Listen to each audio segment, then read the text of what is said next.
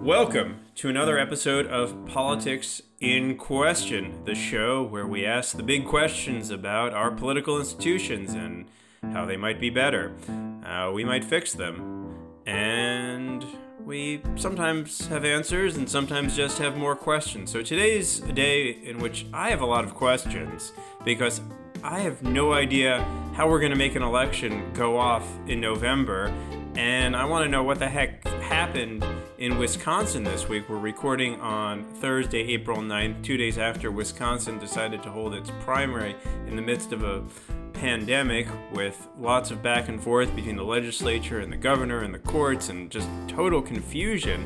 And fortunately, I have two of the smartest people I know to talk about this with me, and this is another episode of Politics in Question. So I am Lee Drutman, a senior fellow at New America. I'm Julia Azari, associate professor at Marquette University. And I'm James Wallner, a senior fellow at the R Street Institute. So, big question for today is how are we going to vote in the midst of a pandemic? And is election day going to become election month? Uh, should it? What, what what do you all think? Let's just let's just take the temperature here for a few minutes. Well, taking the temperature has now become a little loaded, has it not? Um, oh yeah, everything. Yeah, we can't we can't say going viral anymore. Well, it's our it's, it's our protocol. We always take the temperature. We do, we do. We yes. re- we read the room. So uh, reading the room, I think, is yeah. still okay. Um, so let me tell you what my sort of pre-coronavirus uh, position was on these sorts of reforms, like vote by mail and things like that, which is that I have no problem with them. Um, I think they're they're great. Um, but my sense is that they are like a lot of reforms that we talk about. I mean, my position on reforms is generally great. Try that, but it's probably not going to solve a lot of the underlying issues.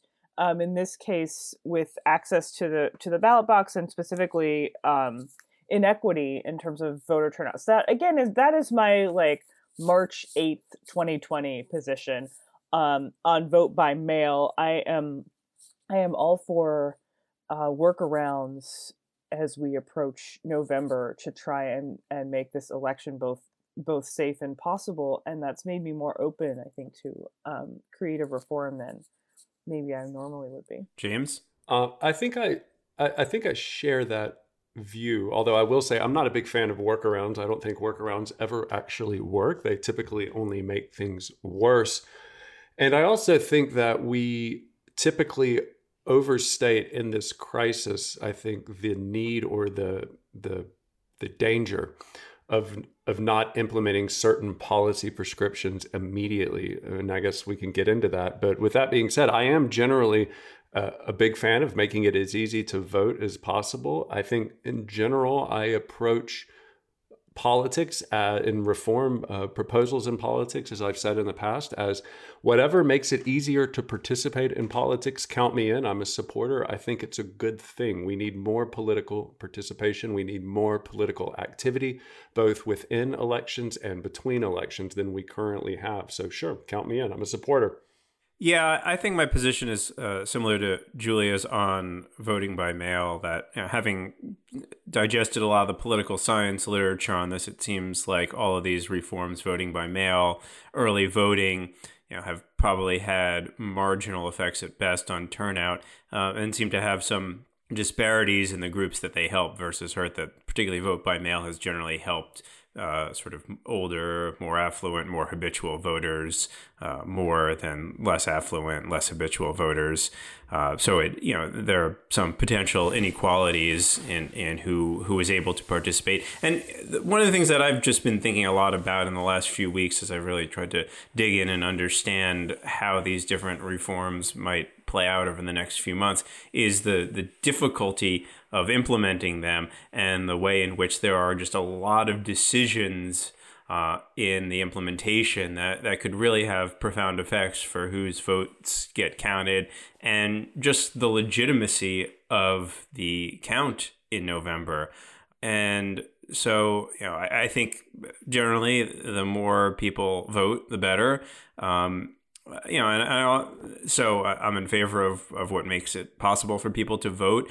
I also, you know, I've been trying to think about what the long term consequences of these reforms would be.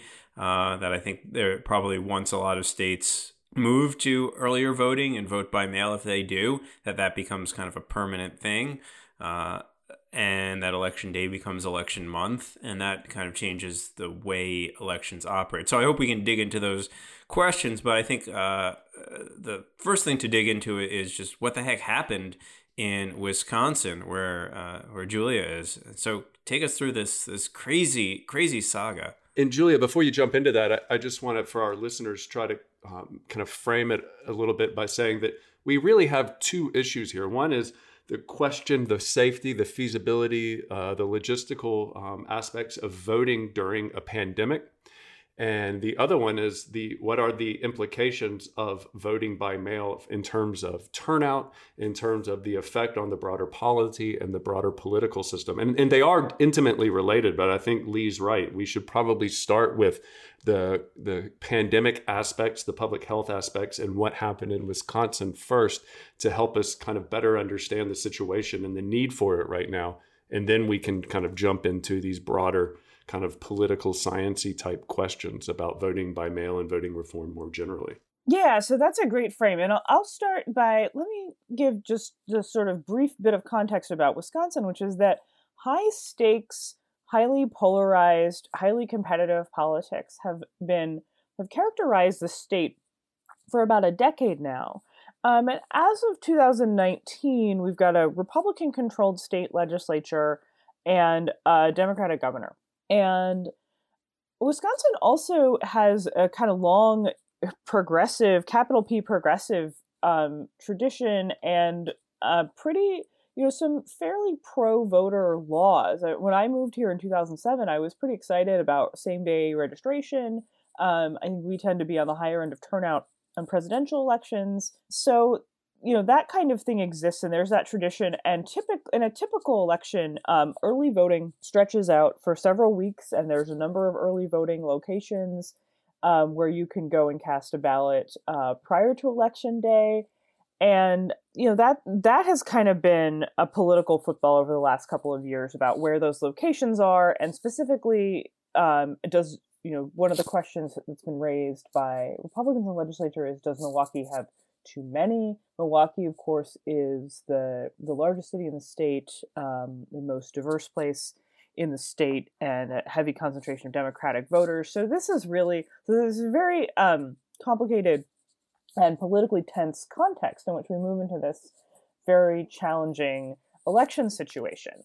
The other thing to know, and if you're following this, you've likely seen this in, in the press, but I just really want to emphasize one of the things that's going on is that this is a pres- this was a presidential primary we had on Tuesday, but it was also a technically nonpartisan general election for a state supreme court seat, as well as a couple of um, local offices and referenda in Milwaukee. So that, for example, there was a race for the Milwaukee County Executive here in in Milwaukee. Um, and then there the state supreme court race is probably the race that well again technically nonpartisan mapped um, neatly onto national partisan divisions with for example president trump um, endorsing dan kelly for um, for that office over Jill Karofsky. So that's the that's the context of going into this this situation on Tuesday. Then things really, you know, so the wheels really come off there. First, what happened was about a month ago when when other states started rescheduling their primaries there emerged a fight here in Wisconsin about whether to do that. And notably the governor Tony Evers again this, this is a recently elected democrat did not move quickly on this um, did not move quickly on this at all. And so our election was scheduled as normal up until a couple days beforehand. But anticipating all, what all of this means, and also as polling places throughout the state began to close, people as they ran out of poll workers, um, and this of course was notably a problem in, in Milwaukee, people started requesting absentee ballots. So our, our really intrepid listeners will remember that last year uh, we kicked off the show, our very first episode of the show with, with James signing my absentee ballot uh, from Wisconsin. Well, I was I was in Washington D.C. last semester. Normally, I, I would I would vote in person, sometimes early, but often you know often the day of. My uh, my polling place is a an elementary school about a half a block from my house, so I typically drive home from work and then walk over there. Um, but I requested an absentee ballot because of the the concern about standing in line at the polls, and I was not alone. So, number one, our election administration system got overwhelmed, which meant that some people didn't receive ballots. I have a number of, of friends and colleagues who haven't still haven't received ballots they requested in March. Um, I know at least one person who received a ballot that was marked had an error, was marked for the wrong ward. So already this is kind of a mess. Um, and then the governor issued an order can on Monday canceling the um, the in person election, which was then invalidated by the state supreme court. So that's kind of that's what happens. So for for most of the the time that Wisconsinites have been preparing to go to the polls, it's been in the context of anticipating that there would be some kind of in-person election. And the governor acted on that very late and canceled it through an order that he had initially said he didn't have the authority to to do. And then the state Supreme Court invalidated that, meaning that there would be an in person election. In the midst of all of this, there had been a, a, slight change in the rules in absentee ballots, which is that they had to be postmarked by the date of the election and not received. Um, there had been an extension till uh, till April 13th that uh, ballots could be postmarked up until April 13th, which gave a little bit of a cushion to people who hadn't received their ballots in time. But the uh, on Monday night, the U.S. Supreme Court um, invalidated that. So, are you lost yet? Because uh, I, th- th- this is this is this is a welter of uh, of confusion here. So, and you know, but this is a, a great summary because you've really taken us through all the decision points that go into administering a vote by mail system. When are you going to make the cutoff for ballots? Is it the day of the election? Do they have to be postmarked the day of the election? Do they have to arrive the day of the election? What happens if people get ballots that are the wrong ballots? What happens if people don't fill out their don't have a signature witness or their signature doesn't match perfectly? Do you have enough people in place to handle this? Uh, right. Eh, to count all the ballots, can voters keep track of whether their ballots actually were accepted or not? What happens if you make a mistake? Uh, you know, wh- what are the rules here? Right, there, there are a lot of dis- policy decisions to make, and also you've taken us through this whole partisan politics that the, the governor acted slowly. Then you have a divided legislature with a Democratic governor and uh, and a Republican legislature, and it seems like all of this. Uh, has gotten really caught up in partisan politics. So I, I, this is like a, a, tangle here. So help us help us pull on these threads a little bit. You're you're, you like you're into knitting, so uh, there's like some thread metaphor here. Yeah, there's always a thread metaphor. Yeah, I mean the other two things I want to emphasize here that we're confused. I'm really I feel like I'm trying I'm simplifying it, but as I'm talking about it, it's like oh my god, there's so many. Right, there's so many, as Lee said, implementation decisions that go into this kind of thing. And so I want to emphasize that in this case, there are, as Lee also pointed out, there are partisan politics. There are challenges that have to do with doing this on the fly, as you know, as the whole country. Those of us, I guess, who are fortunate enough to do white collar jobs that we do at home uh, are reconfiguring how we do that. This is the same thing with elections, right? We're um, we're doing or reconfiguring all of these different things, including the administration. So there are a couple of things, and I've got a piece here from the the Milwaukee Journal Sentinel that does a good job explaining that. I'll we'll pop in our show notes. But one of the requirements in Wisconsin is that you you uh, follow the state's voter ID law via the internet. So you have to upload um, an ID I did all of this last year when I was in DC, but of course I had plenty of you know warning and time to figure that out. And you have to have a, a signature. You have to have a witness. And so this become this I think is a is a is a it is a controversial requirement. It is not an onerous requirement, but it, it, it does put some burden on people who may live alone. In a pandemic, it really becomes a challenge. I know I was I, I was sort of following this on Twitter and with some friends who live alone, and they, you know, one of them had a their upstairs neighbor in their apartment sign it. I definitely saw at least one person on Twitter who had the person who uh, delivered his takeout sign the ballot. And the other thing that becomes challenging in a social distancing pandemic situation is that it's much harder for the election commission to get back to people who haven't filled out their their ballots correctly, who lack a signature, who don't meet the ID requirement, who've made a, a balloting mistake. And we did read in one of so one of um, the studies I read in preparation for this noted that it's one thing, you know, vote by mail is one thing, but who actually returns their ballot when they order one, and then what happens to those ballots once they're turned in? And there was this study by uh, Michael Alvarez, Thad Hall, and Betsy Sinclair that finds in a study of LA County that that people who had their their ballots challenged once they arrived were more likely to be overseas. They were more likely to be non non um, you know non english it was a non english speaking ballot more likely uh, to be in the military. So it was like it was very systematic whose ballots came in with um, with problems that then allowed them to be to be challenged it didn't conform to the rules there are all these little technical rules and a lot of those become very important when you were talking about about absentee balloting. So the the bottom line for me about the Wisconsin election, other than this becomes a huge political football, is that we need to invest in some election infrastructure. You know, we like we need a lot more people working in these offices. We need to figure out a way for them to do so safely. And they don't, I guess, necessarily need to be working in a physical office, but there needs to be infrastructure for people to do this in a way that's that allows them to stay healthy. But people working in elections that you know we need those so you're saying we need a, a an election infrastructure week well, but we need an election infrastructure week there's a yes all right james to clarify this and to simplify this for our listeners and for people who are concerned about the state of elections and our election infrastructure is what the, there are two questions. One what are the current rules? And then two how do we administer those rules and it seems to me, at least, in, in reading the, the Supreme Court decision, the application for a stay uh, for the district court decision to extend the uh, um, you know the, the period in which absentee ballots can be cast during this election, to take just one example, uh, this really centers on who makes the rules for Wisconsin elections? And that's the Wisconsin state legislature, I would imagine. And then what are those rules and how can we, given the those rules, implement them to the best of our ability? And then second, if they need to be changed, how can we what should they be changed to? What ought they to be?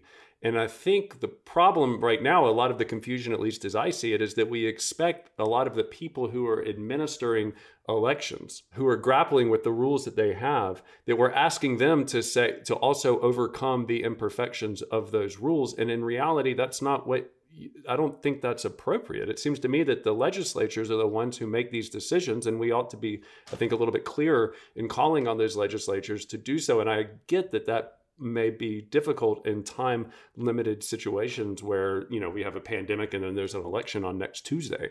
But but that still doesn't I think obviate the need to to kind of cast it in those terms. So I mean one of the things that I think we have to to grapple with here? Well actually there's there's two things that we need to grapple with here. One is the partisan calculus uh, about who is going to benefit from early voting, vote by mail. And then there's the, the sort of fractured nature of election administration in the United States, in which states set their own rules, and then some states, uh, or most states, it's a lot of local jurisdictions that do their own electoral administration. So I think we should tackle the partisan question first. Uh, and if you've been following the news, you've seen that in the last the last few weeks, Trump has been very opposed to mail-in voting. In fact, he, he wrote on Twitter recently that uh, Republicans should fight very hard when it comes to statewide mail-in voting. Democrats are clamoring for it. Tremendous potential for voter fraud, and for whatever reason, doesn't work out well for Republicans. So there's this idea, and I think it's you, you see it in the state parties too, uh, as well as at the, the national level that somehow Republicans would be hurt by mail in voting. So now, having read the political science literature, again, I, I it seems like over and over again, the studies say there, there's no real partisan impact. You know, if anything, it seems that actually probably helps Republican voters who tend to be older uh, and more and and those are the voters who who actually benefit most and certainly seems like they would benefit most in in a pandemic situation because they'd be probably most at risk of going to the polls. Uh, but uh, w- what are, are are are is Trump picking up something that the political scientists are missing here? Well, I, or should he just read the political science? Well, I think I think Republicans are wrong on their in their opposition to making it easier to vote. And and in, in general right? There are there, to the extent that there are concerns about voter fraud then they you know we should figure out a way to address those without sacrificing the ability to make it easier for people to vote. But one thing but before i kind of kick it over to julia to answer your question i think more specifically is that in general though any election regime that we have, any rules that we have are going to be partisan. Whenever you change the rules about how we conduct our elections, you're going to tilt the playing field one way or the other. And that's a given. We cannot get away from that. That doesn't mean that we shouldn't try to and we shouldn't aspire to, but I think it's really important to understand that. And in both parties are going to try to structure elections in the way in which we administer them to advantage them. Um, and I think we ought to, in general, try to uh, transcend that that partisan struggle, recognizing it and saying, look, at the end of the day, what we need to do is make it easiest possible for people to participate in politics, and then judge the party's efforts to tilt the playing field one way or the other based on that alone. Julia, yeah. So, I this is a really difficult. This is a really difficult problem um, because in the past, I mean, put this sort of in context of, of voting struggles in the past, just not to say that kicking everything up to the national level was flawless. It, wasn't. But the way that, if we want to think about this as a protection of voting rights issue, the way that those issues have been addressed has been to nationalize certain voting rules, right? And this goes back a long time. Um, goes back to the 15th Amendment and the 19th Amendment, um, making rules that that say, okay, states, you can you can do what you want, but you can't disenfranchise people on the basis of race. You can't disenfranchise people on the basis of sex. Then um, allowing people um, over 18 to vote. So you've got you've got a range of of these sorts of decisions. And you have the Voting Rights Act, which creates a little bit, at least, of of infrastructure. I'm just going to use that word a lot, and that's just going to be how life rolls today. Um, it, you know, it, it's it infrastructure week. It's infrastructure week. Um, it it creates a a mechanism for enforcement, and then that's of course gutted in 2013 by the Shelby v. Holder decision. But at each stage of this sort of development of voting rights, it has been a kind of a, a kind of situation where bringing national politics in has been an imperfect but but useful effort to equalize access access to the ballot box.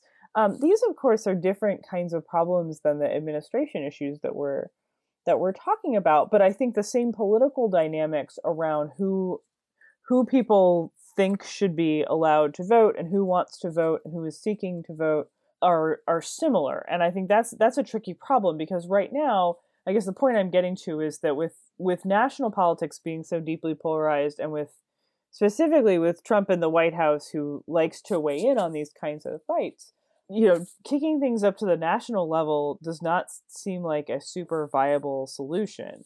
I mean i think even though it's a problematic solution it probably is the only one right? The only possibility for having this be better is having some kind of national legislation that creates certain rules that states have to follow, um, and possibly that creates actual financial support for national vote by mail. But I guess my concern is that the discourse nationally and also locally, and particularly in places like Wisconsin, where you have a majority minority city and then a, a white state and that's really started to drive partisan polarization is that you know we have a discourse about who is allowed to vote and whose vote whose vote is legitimate and it's not obvious how you get out of that once people have bought into the notion that something like vote by mail or eliminating voter ID restrictions opens the system up to this, you know, masses of illegitimate voting and you know in the absence of any evidence that that's the case. It's interesting. One of the um just to complicate things a little bit further in the 19th century several uh, there there were states that actually let people who weren't citizens vote. There were states that had no citizenship uh, requirement whatsoever on voting. I think there's uh, still a couple localities yeah. that do that. And and I think though what we're seeing though is that as the national government gets involved for very real and very legitimate reasons, as you say, Julia, and this is to kind of foreshadow the the kind of discussion we'll have on the effect of all of these reforms. What happens is that it changes the nature of our of our mass political parties and you begin to see, uh, particularly with the progressive uh, reforms at the beginning of the 20th century, things like the secret ballot, standardized ballots, things like that, you begin to see turnout drop.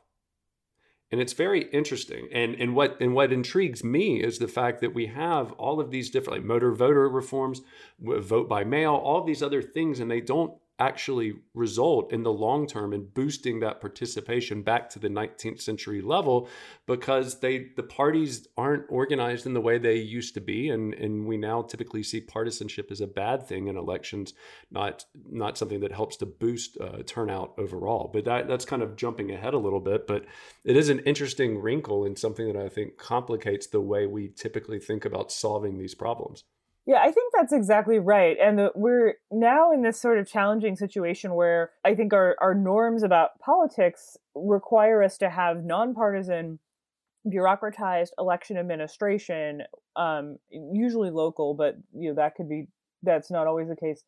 And but at the same time, as you point out, the kind of political reality is that you need partisanship and you need robust parties to actually foster political participation. So how to strike that balance is yeah, really and just a, really in a brief history on that. I know Lee wants to jump in here, but I want to before that.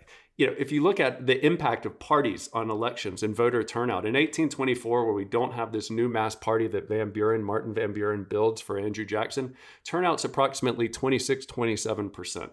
1828, it's you only have one Party, the Democratic Party, and it's at 56.3%, more or less. By 1840, with Democrats and the Whigs competing very aggressively at the local level and the state level to turn out people to vote so they can win elections, parties actually doing partisan things, you get over 78%, and turnout stays at those astronomical levels through the end of the 19th century. And it's only until we begin to say parties, you can't play the types of roles you used to play in part in politics for very good reasons, I should add. Um, that we begin to see that drop, and we've never been able to get back to that level with this nonpartisan approach to to to election administration. Yeah, so much here, so much here. Um, I, I really want to emphasize it and echo the point that James made a little earlier on about the extent to which election administration and electoral rules have always been a partisan struggle in the U.S. Uh, and, and, also an urban rural struggle. Uh, there's been constant issues of malapportionment, of districting, of who can vote. So it, it's nothing new to have a struggle over voting. In fact, I, I can't think of a, every moment in U.S. history voting itself has been a contested issue. Uh, and parties have been jockeying and they've been using the legislatures and the, the governorships and, and national politics to affect who votes. And you know, not just parties but also different different groups. The, the civil rights issues in the 60s were you know cut across parties and the one person one vote cases that that led up to the equal districting size requirement you know also were cut across parties in many respects. That that's nothing new um, you know, I think the other question here is to the extent to you know to which the this as Julia was talking about this sort of new nationalization of American politics makes all these fights even more uh, difficult because now you know we know that power in Washington is going to really hinge on a handful of key swing states, Wisconsin. Michigan, Pennsylvania, North Carolina.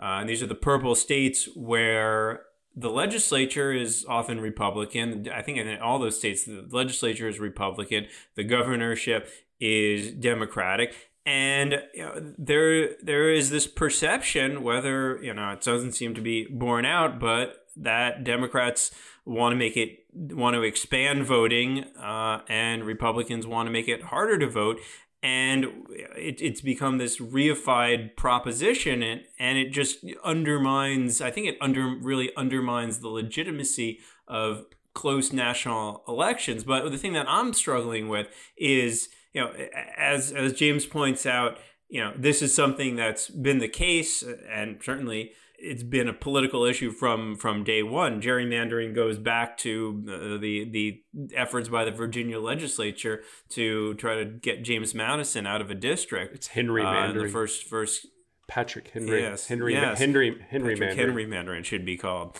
Uh, and yet something feels particularly fraught about this time, and maybe it's the the highly nationalized, hyper partisan politics on top of the long-standing struggles uh, and just this this the sense that that that everything is all or nothing, and you know. Uh, uh, it hinges on a few thousand votes here, a few thousand votes there, and we just have a very, very different country. I think the I think that's right. I think the reaction to the proposition or the possibility, I should say, that the election in November could be postponed, I think is very illustrative of your point, Lee, but maybe not in a way that you intended. Uh, the the 20th Amendment and the 22nd Amendment of the Constitution, when the 22nd Amendment obviously limiting the president to two terms, the 20th Amendment moving the dates for when Congress must meet and for when the new president uh, takes the oath of office and begins a new term uh, those amendments in the Constitution itself limit how long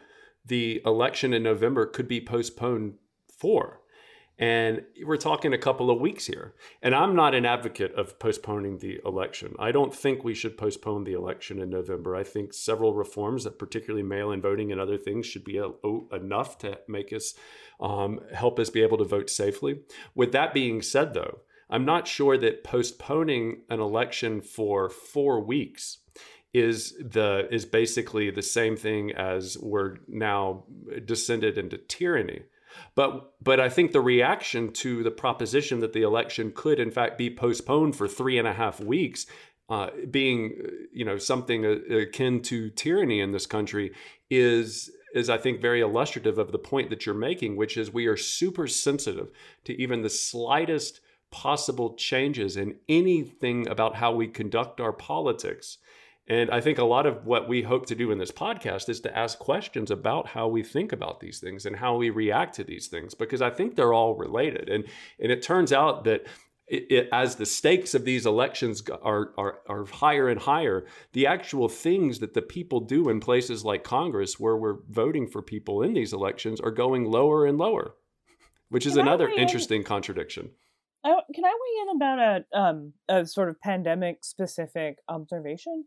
I haven't I haven't seen public opinion data on this, so this is a, a speculative observation. But it seems to me that that exact phenomenon that the two of you point out that that people are very sensitive to any change in, in rule or procedure because it seems like you know other other people are going to use that that to screw you over is, is very strong perception right that there can be no rule changes for rule change sake and that that's not that's not paranoid necessarily, right? That that is probably accurate to the tenor of politics. But that the pandemic and the vulnerability that people feel seem to have the potential to heighten that. And again, that's something where I think we'll probably know more in November about exactly how this how the new circumstances are cha- are shaping people's process attitudes, but it seems to me that that's you know people really feel very vulnerable and i think of this sentiment and this idea in the first place in which people are very sensitive to rule to rule changes and very sensitive to the idea that someone else might get power of them is rooted not only in partisan polarization but in economic inequality and uh, insecurity and lack of, of workplace democracy and I, I think that that is only going to to get that sense is only going to get deeper. And on the one hand that is a real challenge for changing the way that we do elections in order to hold November's election in a safe and hopefully non-chaotic way. But I also want to note that I think this is not this is not the worst possibility, right? I think that the idea that people are sensitive to the ways in which rule changes might affect them and they're sensitive to they're sensitive to the exercise of authority is actually not bad. I mean, if you think back to other emergency responses and the kinds of responses and civil liberties curtailing that sometimes happen in in wartime, it seems to me that people being being attentive to the impact of rule changes and sort of more, you know, being more sensitive to that and less willing to cede authority and trust in government, that to me seems like a not wholly negative development. It just needs to be harnessed and very carefully and through very careful communication about you know what election rules mean. So that's a little afield of our election point, but I just I just want to point that out as you know more more trust in government. I don't think is always is always great, especially in emergency situations. Yeah, I think that's right. And to bring this to bring this to our uh, back to our to our question here though is that I think the the broader meta theme though of that I constantly emphasize of people we are shifting more and more of our expectations to elections and we expect elections to settle our problems and our disputes and our disagreements and we don't use the infrastructure that exists in between elections that, that actually give the elections meaning to actually do so. And i think that actually heightens heightens the the the the importance of elections and it it we it gives us it makes us expect more of them than they can deliver.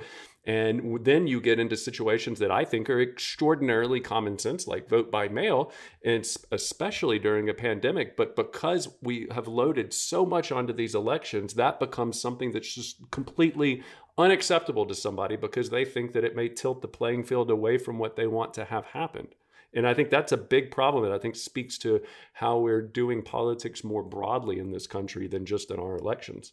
Well, let, let me speak to the public uh, opinion data. Um, and th- there's there's some broad trends here. One is the sense that which uh, which people feel that the country's vote is uh, is legitimate. That people feel that that uh, the the overall process is is legitimate, and that's down to about twenty percent uh, of people feel that the country's vote is being counted fairly, and that's that's dropped considerably since 2000. Uh, between 2000 and 2012, the share of people who thought that the country's vote was counted fairly plunged from about 50% to 20%, and a lot of that shift has been among Republicans. And that's that's all. That's from some work by uh, Charles Stewart at, at, MIT, who's tracked that. Uh, the the other thing to note is, and and there there have been a number of surveys uh, that show that uh, Democrats ha- overwhelmingly think that there's massive voter suppression, uh, and Republicans overwhelmingly think that there's massive voter fraud. Uh, and uh, Rick Hasen, a law professor, has a book out called "Election." Ele- I think it's called Election Meltdown. Uh, you know, and he's been he's been tracking this to the extent to which both sides feel that the elections are are illegitimate. So we are in this moment of, as Julia's talking about, and James, both of you have been talking about this heightened sensitivity that the even the the slightest change might help the other side and that i think has a lot to do with the razor thin margins of our elections the intense uh, hyper partisanship uh, in the sense that if the other side wins it would be a total disaster and just a fundamental distrust of the other side thinking that that the only way that they can win is by rigging the rules by cheating not by uh, any any legitimate process in a sense that the other side is illegitimate so i think all these things swirl on themselves to create this this really toxic environment uh, in our in our. And the irony right is, now. it doesn't really matter who wins because nothing changes. You know, I mean, that's well. The, I mean, gra- granted, there are important changes, but in 2,000 years, when you know someone finds our version of Livy, I'm not sure that they're going to see the same stark differences from an election to election. We go from unified Republican control, unified Democratic control, and things typically uh, overall, more broadly speaking, look like they're going just as dissatisfactory to everybody involved as possible. So I think that really that that contradiction with the importance of elections and then the in the outcome of elections as to what happens in between them, that contradiction really I think deserves more focus and more attention by us and by others and you know in the weeks and months and years ahead because that I think speaks to the dysfunction in our politics right now. I mean, I think we could do a whole other podcast about what what changes between elections. That would actually be, um, I think, a cool topic. Um, also, can we do one on the Twentieth Amendment? I feel like the Twentieth Amendment gets neglected. So yes, I read I read a paper on the Twentieth Amendment. Count me in. You read the paper on wow, the 20th right. Amendment. Well, yeah. Uh... So for our readers, the 20th Amendment moves the presidential inauguration from uh, March 3rd to January 20th. So, okay. I mean, to me, this whole thing seems like it seems really challenging to figure out how this would happen between now and November. But I also think a theme that's sort of emerged from what we have, what we've said, and particularly what, what Lee was just saying about perceptions of the political environment is, you know, to what degree is this an administrative and capacity, and I'm going to say it again, infrastructure problem? and to what degree is this a problem of of communication, of political will? Uh, I mean, one thing we do know about public opinion is that it, you know, elite elite messaging matters, and people take their cues from the partisan elites that they they look to to frame developments, and that partisanship around the perception of the coronavirus crisis itself has um, that the gap has shrunk. Right, we've we've seen a little bit of change in that as um, Republican elites have signaled to their constituents that this that the crisis is real and serious. So is there potential there for progress if there could be a, a coalition of um, of people in that in the position to message that could all get on board? Like, to what degree is this a political will and perception problem? And I would also add to that: to what degree is this a, a law problem? And I think a lot of the pro- a lot of the issues that you've raised, Julia, that, that you've raised, Lee, a lot of these questions and concerns typically would be adjudicated and fought over and debated between the parties, between nonpartisans, whoever, in in the actual arenas where we make law in this nation. And I think that the fact that we're expecting ele- people who administer elections to to basically, you know, change the law on how those elections ought to run really forecloses our ability to have these big debates over in the states over what our election laws should be. And I think that's a really important point that we often uh, miss in this debate. So I think we should try to try to wrap it up now. I think we we've really unearthed a, a complex welter of politics and administration uh, and you know, I, I, I for one, uh, am feeling quite pessimistic uh, and and confused as to what we should expect in November, how we should think about it. Uh, and you know, I think uh, to Julia's point that a lot of this is messaging by elites, and I think you know we are headed for uh, yet another hyper partisan election. Uh, you know, I think think this will be particularly ugly as both sides try to blame the other for the coronavirus and the economic downturn, uh, and we turn against China, and and uh, just, I just I just really am. I'm anxious about the, the tone of this election on top of this uh, complex uh, issue of, of who gets to, to vote by mail and who doesn't, and the health issues. And, ugh, this is this is really going to be just really going to be ugly. So I, I mean, I, I don't even know where to where where to where to try to conclude here. I mean, is, is is does anybody have any optimism about how how things will go this year? I'm optimistic.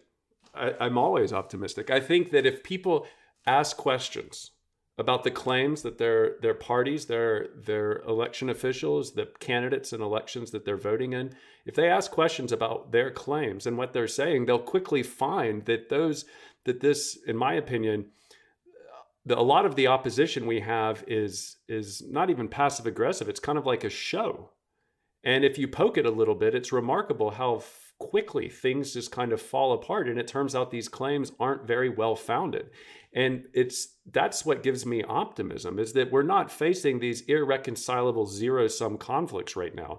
We're facing a bunch of theater because we want to avoid actually debating issues that aren't zero sum debating issues that are very complicated that don't have clear questions one way or the other. And that takes a lot of hard work. And yes that you know i guess may give you reasons not to be optimistic but i would be a lot more pessimistic if i thought the challenges we faced right now really were based on a zero sum conflict between two polarized parties in which there was no overlap and it was basically a struggle for supremacy in this country. And I don't see that. I think politics works. And I think we just need more participation. We got to be safe about it.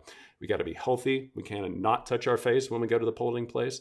But at the end of the day, I think that more participation in politics is the answer. And as long as we have the answer, I've got optimism one day on this podcast i think we'll have an episode where we where i don't end up sort of like being wishy-washy in between the two of you but today is not that day. Um i i i'm i wouldn't say i'm optimistic and it's very hard to feel optimistic in wisconsin right now given the way in which some political actors have approached the election and given you know given the the tenor of the discourse coming out of and specifically out of the Republicans in the state legislature um, about the importance of the election, it's been really challenging to reconcile any optimism with what's what's happened here. At the same time, I think I agree with James to some degree that there are some shared values, and I think that this is a situation in which we probably are not going to see um, a shift from the president, although that I obviously could be wrong. Um, but we we might see a shift from some other um, Republican office holders, and we might also see different kinds of discourse from Democratic office holders that really emphasize the importance of elections as as a you know not the thing that does everything in our democracy, but a cornerstone cornerstone, right? A really critical piece of that. And I think deep down, most people in this country believe that. And even if they're worried that their side will lose or that a, a given reform will be bad for them or bad for their team, that you know the, the, politics without elections without elections in which people have access to vote that aren't chaotic that don't compromise public health people really will will come around to the notion that that's that's critical that's pretty basic and the thing that i want to i think emphasize is that while these problems go very deep um, and are linked to a lot of structural problems of polarization to the decentralized way we, we run elections to the sort of lurching nationalization of politics that people have choices and, and people in the mass electorate have choices and people in a position to to really you know share messages and frame what happens have choices. And this is a critical period in which not only does, is it necessary to invest in in the kinds of structures that are needed to do some kind of uh, more widespread vote by mail, but also to to make choices about what the politics of that are and whether whether one goes forward and makes a partisan fight about it or goes forward and says, look, this is this is a critical issue. This is as critical as providing, you know, providing support for um, for essential workers at this time, or providing economic support, or the kinds of of you know supports that we've provided for people in the past you know 9-11 first responders things like that. This is a critical cornerstone of taking care of everybody in our democracy and that's a choice that elites that people in in media that people in politics can make. And that i think is a really critical thing to remember in crisis politics is is that even as you feel like you're losing control of a lot of things when it when it comes to politics we do have we do have decisions that we can make. Maybe that's the optimistic point is that we're going to have a big conversation about how we do elections and you know, we'll have a lot of fights about this and maybe some of those fights will be even a little productive uh, and because we have to fight about these issues because they're coming at us uh, and they are highly contested. And these are issues that we can't push to the side, but we have to confront. So maybe politics will triumph at the end. Here's hoping. So I think that concludes our episode. And uh, I think this was a, a really fascinating discussion. And uh, I, I, look forward to digging into some of the topics that, that we teased as future episodes with you all. Stay safe, everybody. Thanks, everyone.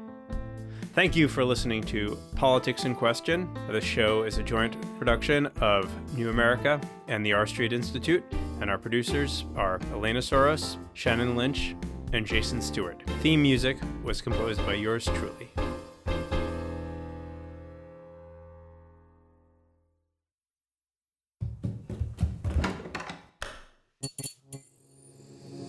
This podcast is part of the Democracy Group